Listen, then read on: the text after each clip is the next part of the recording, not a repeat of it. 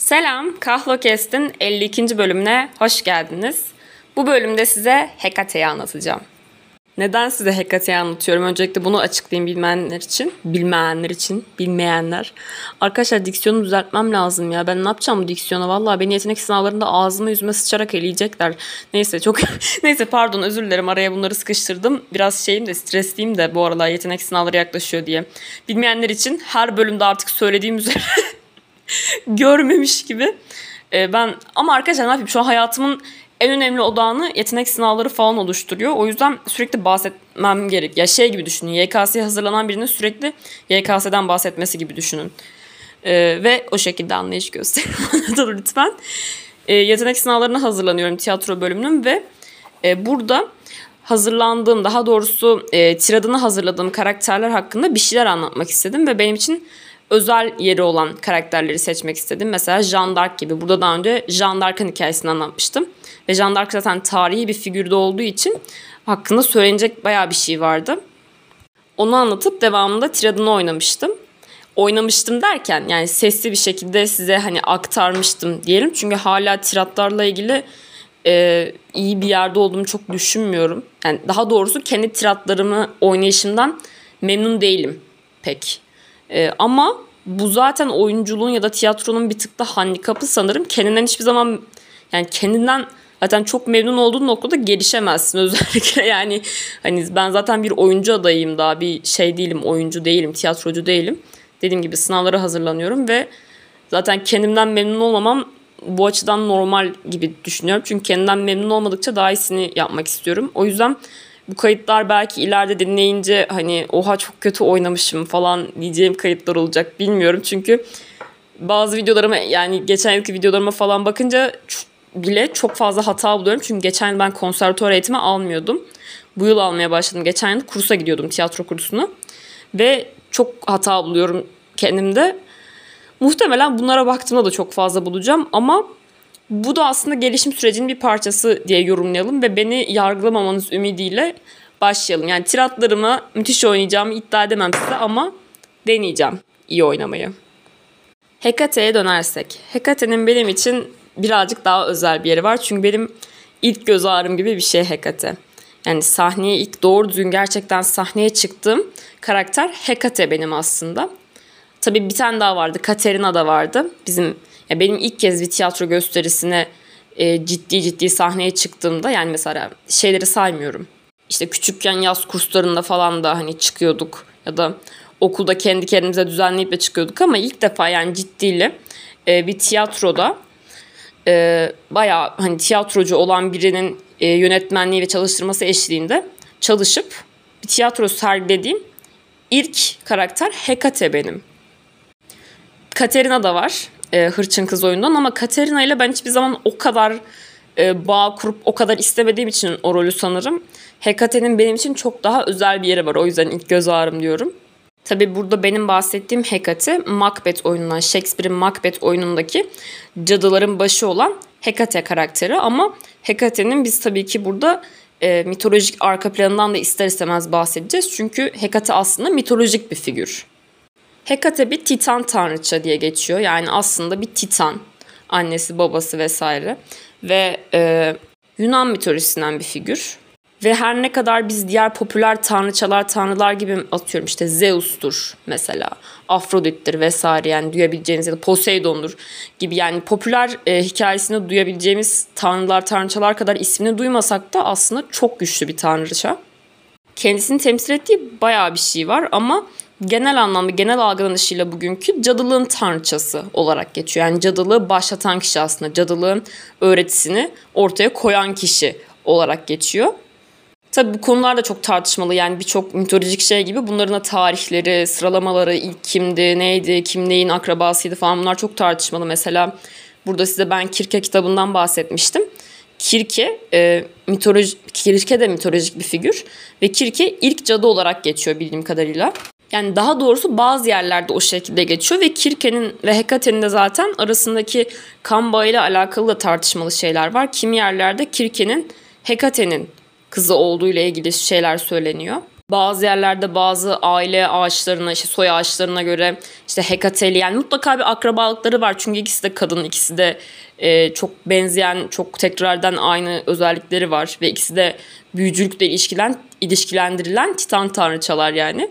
Dolayısıyla akrabalık bulundurmaları çok olağan ama ne oldukları tartışmalı açıkçası ama aynı e, kandan geldikleri de söyleniyor. Zaten mitolojide aynı kandan gelmek çok da zor bir şey değil yani herkes neyse. Yunan mitolojisinde özellikle. Eğer Yunan mitolojisi vesaire seviyorsanız Titanlarla tanrıçalar arasında tanrılar arasındaki savaşı biliyorsunuzdur meşhur. Tanrıların kazandığı, Titanların kaybettiği savaş. Bu savaşta e, tanrıların yanında yer alan Titanlar da var. Bu Kirke de bunlardan birisi. Ama e, her Titan'a gösterilmeyen bir özen gösteriliyor kendisine ve bir saygı duyuluyor. Özellikle Zeus tarafından. Bu mesela çok ilginç bir şey çünkü Kirkebi bakire titan tanrıça ve dişi bir tanrıça ve hani Yunan mitolojisinin ne kadar ataerkil ne kadar şey yanları olabildiğini, kadın düşmanı tarafları olabildiğini bilsek de çünkü o dönemin sonuçta kültürel o dönemden gelme bir şey. Kirke'nin bu kadar güçlü bir kadın figür olması benim açıkçası ilk hoşuma giden şeylerden birisi. Yani benim benim feminist damarımı okşuyor diye bir tık Hekate'nin bu kadar güçlü olması ve Zeus'un onu bu kadar kayırması falan. Çünkü kendisine yani kayırmaktan kastım şöyle kayırılıyor. Mesela hani hesap edebilmemiz için Zeus herkesin başına geçtikten sonra bu işte yer, gök, yeraltı gibi yerleri paylaştırıyor kendi kardeşleri arasında. İşte atıyorum yer altını Hades'e veriyor. İşte gökte kendisi duruyor vesaire gibi. Ama e, Hekate yer, gök ve yeraltı üstünde yani üçü üstünde de yetkisi olan tek tanrıça gibi bir şey hatta bir şey değil direkt tek tanrıça. Ve Zeus tarafından böyle bir ayrıcalık veriliyor kendisine. Ve kendisini çok sevdiği ve saygı duyduğu söyleniyor Zeus'un. Bu da her titana nasip olan bir şey değil açıkçası. O açıdan da ilginç.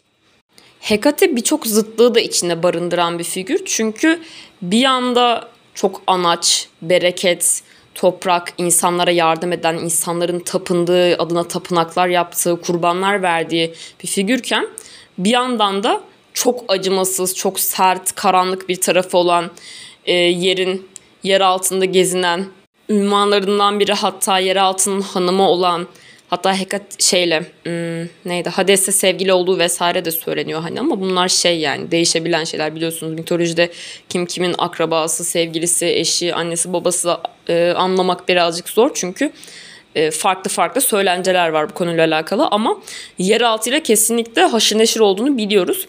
Yani böyle bir zıtlıklar oluşturuyor aslında. Yani bu kadar zıt şeylerin bir arada e, eritilip e, bir figür yaratılmış ortaya ve bu e, çok ilginç birçok açıdan. Çünkü korkuyla karışık bir saygı duyuluyor kendisine ve bu şu açıdan da ilginç. Şimdi biz tiyatro tarihi dersi görüyoruz konservatuarda ve bu bana direkt şey hatırlattım. Antik Yunan'da birçok oyunda tanrıları kızdırmamanın, tanrıları e, boyun eğmenin, yazgıya engel olamayacağının yani özetle e, bugünkünden aslında yani çok daha nasıl anlatabilirim bunu? teslimiyetçi diyemem çünkü bizim algıladığımız şekilde bir teslimiyet değil ama şu açıdan ilginç yani şunu anlatmaya çalışıyorum. Korkuyla saygının bir arada olması bizim e, bu şeyde bu hikayede gördüğümüz bir şey değil sadece. Bu birçok dinde hatta semavi dinlerde işte pagan dinlerde falan görebileceğimiz bir e, motif.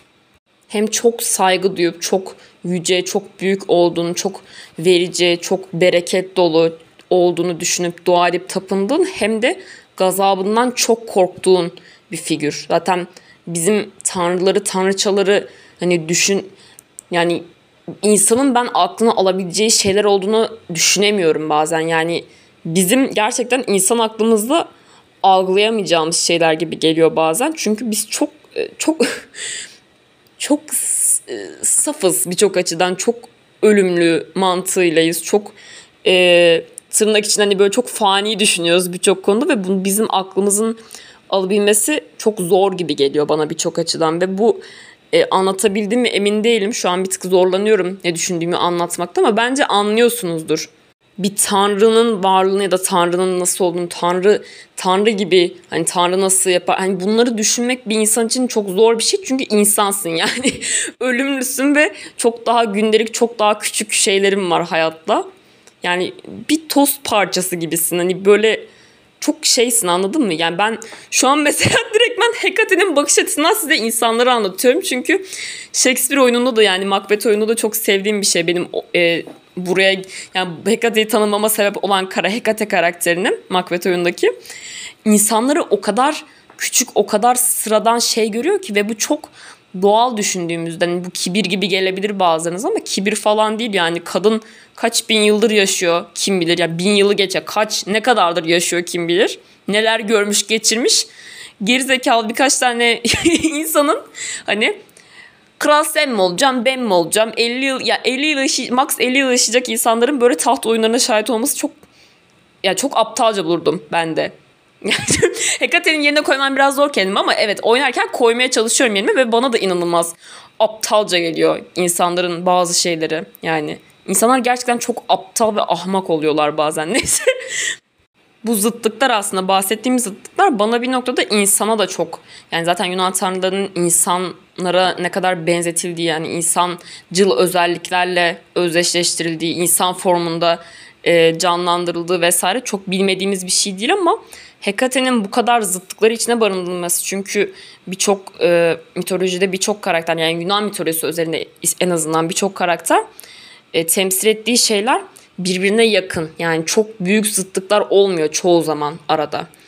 Ama Hekate'de görebildiğimiz şey bir tarafta tatlış, böyle anaç, insanlara, çiftçiye, balıkçılara yardım eden, insanlara zenginlik veren, bolluk, bereket veren, insanların annemiz diye bahsettiği ve tapındığı. Hatta bu arada neopaganlar için Hekate hala önemli bir sembol ve hala YouTube'a Hekate yazdığınızda Hekate ritüelleri görebilirsiniz arkadaşlar. İnsanlar hala Hekate ile bağ kurmak, Hekate'nin onlara desteğini, yardımını göndermesi için ritüeller yapıyorlar ki bu bilmiyorum beni beni çok şey yapıyor. Çok geriyor mesela. Çünkü ben dedim ya Hekate gibi birinin hani yani bir yanlış yapsam hayatını kaydırabilecek birisi o yüzden mesela canlandırırken böyle şey oluyorum hani yani sonuçta canlandırdığınız şeyin varlığın anısını yaşatıyorsunuz bir şekilde. Yani Hekate'nin ya da Yunan mitolojisindeki tanrıların varlığına inanıp inanmamanızla ilgili bir şey değil bu. Ben böyle birinin gazabını üstüme almaktan çok korkardım açıkçası. O yüzden bu duyguyla da oynamaya çalışıyorum ve bu da çok ilginç. Yani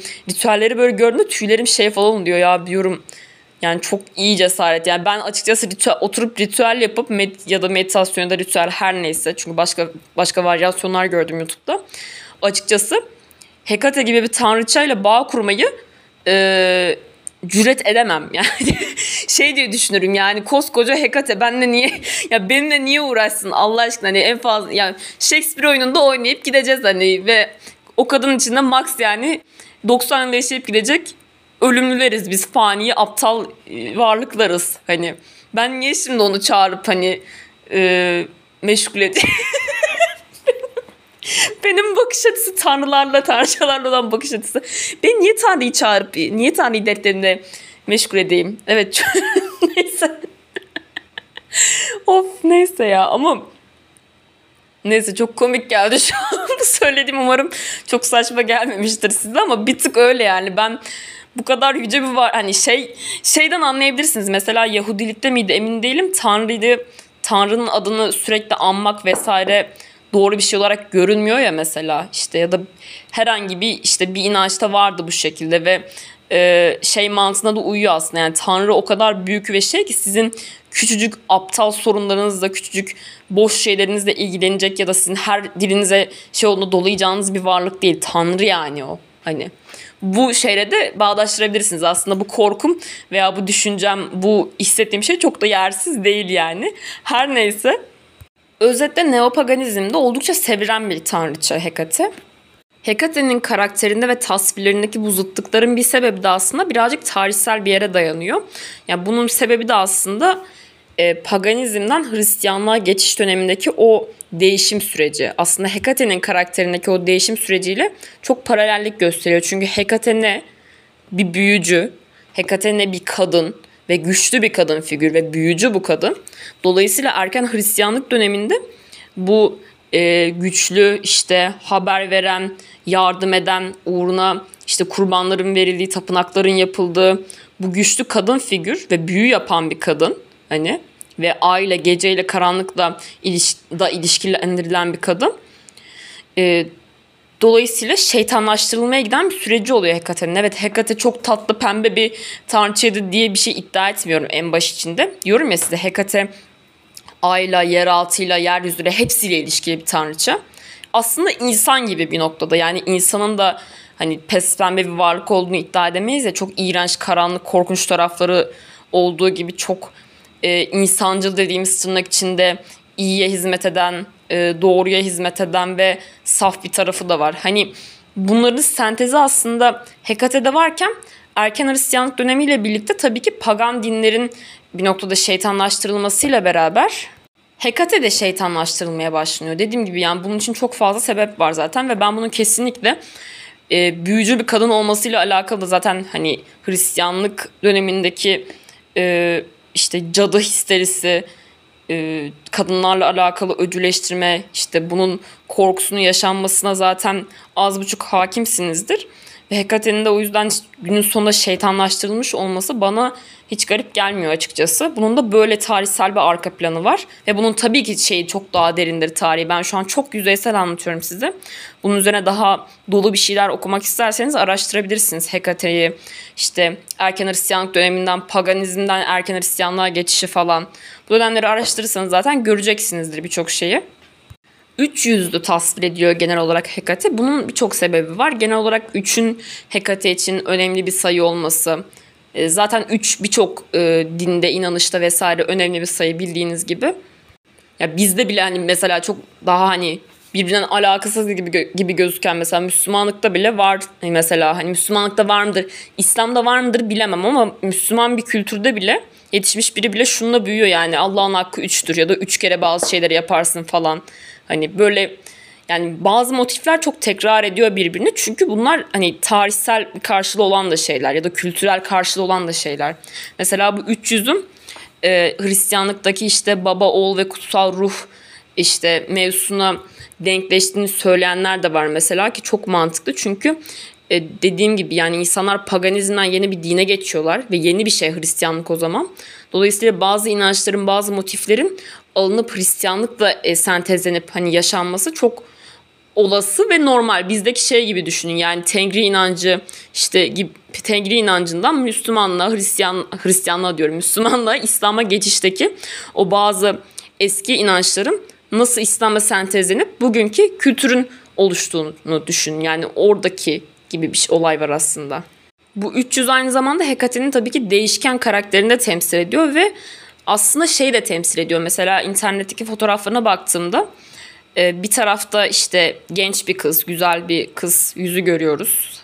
Bir ortada e, şey görüyoruz ortada da. İşte karnı burnunda daha e, olgun bir kadın. Anne aslında ve kadının da hani birçok şeydeki temsili özellikle geçmişten gelen hani işte ba- yani şu aslında arkadaki birazcık da bakirelik işte annelik ve işte yaşlılık o artık kocamış olma hali vesaire. Aslında bunu da temsil ediyor birazcık. Bu yaş yani doğum, yaşam, ölüm gibi bir şey aynı zamanda da. Üçüncü tarafta da yaşlı işte artık saçı şey birbirinin böyle yaşlanmış, yüzü kırışmış, e, daha ürkütücü gözüken yaşlı bir kadın var. Yani Hekate'nin bir tasviri de bu şekilde aslında. Ve şeyi düşündüğümde de bana ilginç geldi şu anda. E, Shakespeare'in Macbeth oyununda da e, üç cadı var. Bir de Hekate var. Yani bu üç cadı da aslında e, tesadüfen üç cadı seçilmemiş. Yani niye dört cadı yok mesela düşünüyorum şu anda. Üç cadı olması evet çok daha mantıklı şu anda. Shakespeare'in Hekate'sinde e, bu aslında Hristiyan dönem işte pagan dönem vesaire bunların sentezlenmesi falan hepsini hissedebiliyorsunuz aslında. Çünkü Shakespeare çok e, çok şeyden beslenen bir yazar. Kendisinin oyunlarında Hristiyanlıktan da çok fazla şey bulabiliyorsun ama kendisi e, köktenci bir e, din, Hristiyanlık anlayışı diyor. Hristiyanlığı eleştirdiği e, ya da alaya aldığı, alaydan ziyade aslında eleştirdiği ve insanların yaşayışını eleştirdiği birçok nokta var. Ve bunların da hani sentezlenmesiyle oluşuyor aslında oyunları. Ve geçmişten de çok fazla şey oluyor aslında. Paganlıktan da çok fazla besleniyor. Dolayısıyla Hekate'nin buradaki varoluşu da bir tık bu şekilde. Yani Hekate'ye e, Macbeth oyununda, Macbeth oyununu okursanız bu arada görebilirsiniz. Şu an okumayanlar için bir tık anlaşılmıyor olabilir ama Macbeth oyununu çok özetlersem Macbeth diye bir karakterimiz var. Bu karakter üç cadıyla karşılaşıyor ve üç cadının e, ona kehanetleri söylemesiyle e, Macbeth'in taht, taht hırsı ve o içine giren ilk şey kötülük tohumu şeyi başlıyor. Ve insanları öldürmeye başlıyor bu şekilde ve son, kendi sonunu hazırlayışını izliyoruz. Şimdi buradaki üç cadı aslında Macbeth'e söyledikleri kehanette çok ucu açık konuşuyorlar ve aslında Macbeth başka bir şey olsaydı mesela bunu oyun inceleme dersinde tartışmıştık. Macbeth aslında e, cadıların kehanesini hemen şey onları öldürmeyebilirdi. Yani bekleyebilirdi. Zaten kehanet böyle diyor. İşte kehanetleri şimdi söylemiyorum size spoiler olmasın diye ama çok ucu açık kehanetler. Anladınız mı? Yani çok manipüle yani dediğim gerçekten aptal bir insanoğlunun çok kolay kanabileceği, çok kolay aa ben de kral olan falan diyebileceği bir şey. Zaten Macbeth hani bu kehanetler sonucu aklına kral olmak düşmüyor. Zaten bir insan e, şimdi spoiler vereceğim.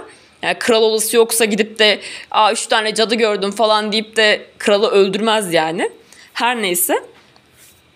Olay buradan çıkıyor ve aslında Macbeth oyununu başlatan şey de bu cadılar. Bu açıdan da ilginç. Mesela Shakespeare'in bunu tercih etmesi oyun. Üç cadının konuşmasıyla başlıyor. Daha Hekate falan bile yok ortalıkta. Ve oyunu ateşleyen şey de cadıların kehaneti aslında. Ve kehanet dediğimiz şey gerçekleşmesi kesin olan anlamına gelmiyor. Gerçekleşebilir anlamına geliyor. Bu açıdan da birçok e, şey var. Hani aslında soru işareti var. Çünkü dediğimiz gibi başka birine söyleseydi mesela orada Bankyo diye bir karakter var mesela onu tartışıyorduk işte. Oyunu okuyanlar daha iyi anlayacaktır buraları da.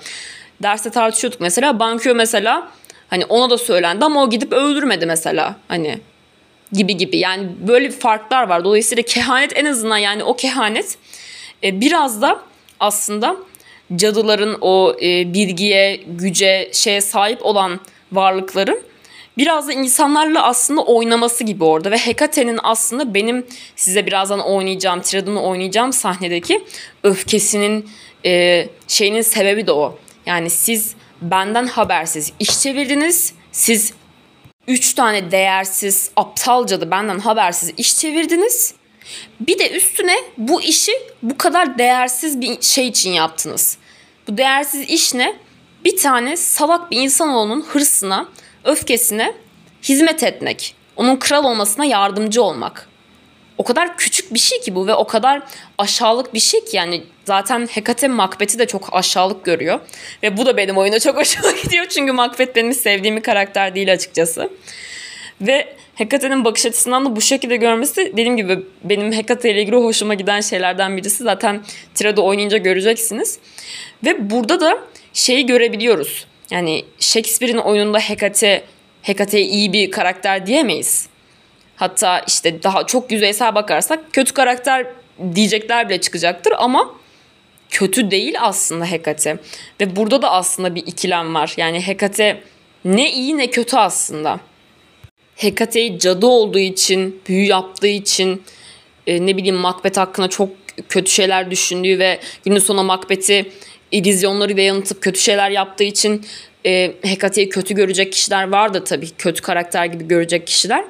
Ama Hekate bence gri bir karakter. Yani e, siyah ve beyazı içinde barındıran bir karakter. Sanırım sevmemin sebebi de bir noktada o yani şey gibi olmaması.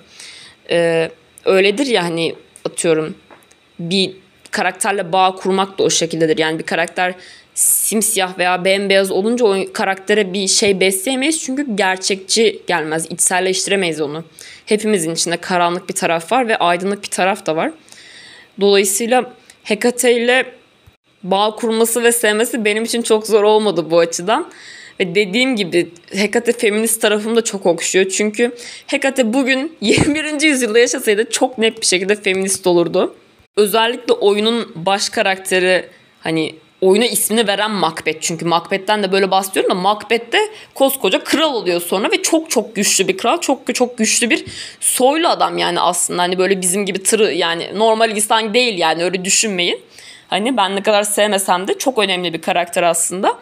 Ama Hekate'nin Macbeth'i bu kadar küçük şey görmesi de çok hoşuma gidiyor olabilir benim. Çünkü o günün sonunda iktidarı ele geçirmeye çalışan bir erkek. Ama Hekate gelip onun elinden e, daha doğrusu Hekate de bir iktidar sahibi. O cadılardan daha üstün. Ve bunu da her fırsatta vurguluyor yani bu kibir değil üstün.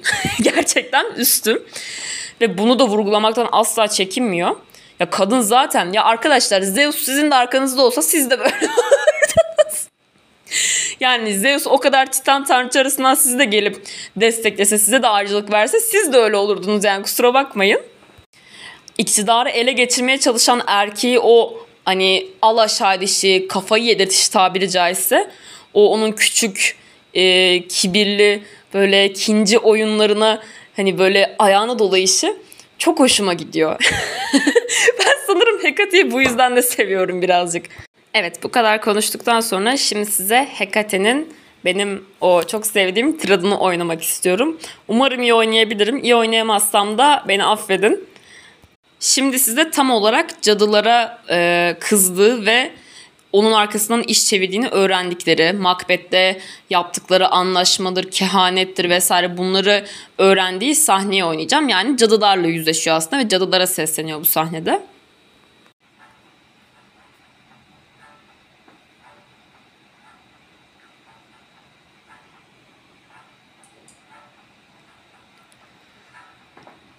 Sizi cadı karılar sizi! Sizi yüzsüzler! Sizi boyundan büyük işlere kalkışanlar. Siz nasıl Macbeth'le anlaşır, ölüm alışverişine girersiniz de bana anlatmazsınız bu şeytanlıkları? Ben ki başım bu işlerin. Sanatımızın sırlarını, büyü yapmasını benim öğreten size. İşin kötüsü bütün yaptığınız da ne? Bir azgın, bir dik kafalı insanoğluna sizi değil, kendi çıkarını düşünen içi kin dolu bir insan olma hizmet etmek. Temizleyin şimdi yediğiniz altı. Gün doğarken Akeron kıyısına gelecek Macbeth. Falına baktırmaya. Kapkazan büyümüyü hazırlayın deniz varsa. Ben uçuyorum karanlıklara. Bir işim var pişirilecek bu gece.'' Yarın öyle. Bir karanlık, bir belalı büyük iş. Ayın kıyısında sarkan bir damla var. Büyülü. Duman duman. Onu kapacağım yere düşmeden. O damla girdi mi bizim tezgaha öyle cinler çıkacak ki içinden girip beynine, düşlerine belayı salacaklar başını.''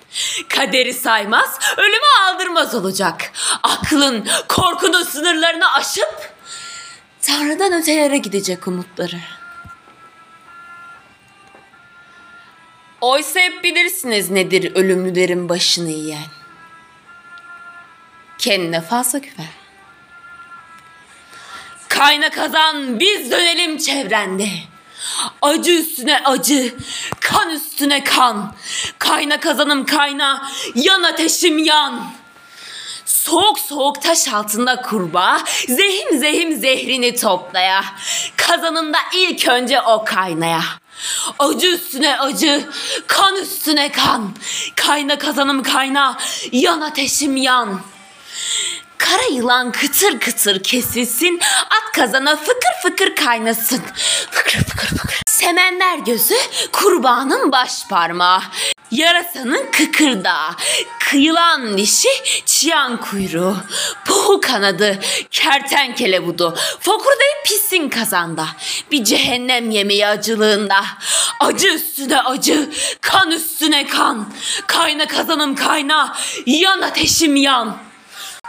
Pul pul ejderha derisi, kurt dişi, bir cadı kemiğinin çürümüşü, bir orospudan doğmuş, doğar doğmaz boğulmuş bir çocuğun parmağı. At hepsi hepsini kazana kaynasın. Bebek kanıyla da soğuttun mu biraz? Tamamdır büyü, önüne durulmaz. Acı üstüne acı, kan üstüne kan. Kayna kazanım kayna, yan ateşim yan.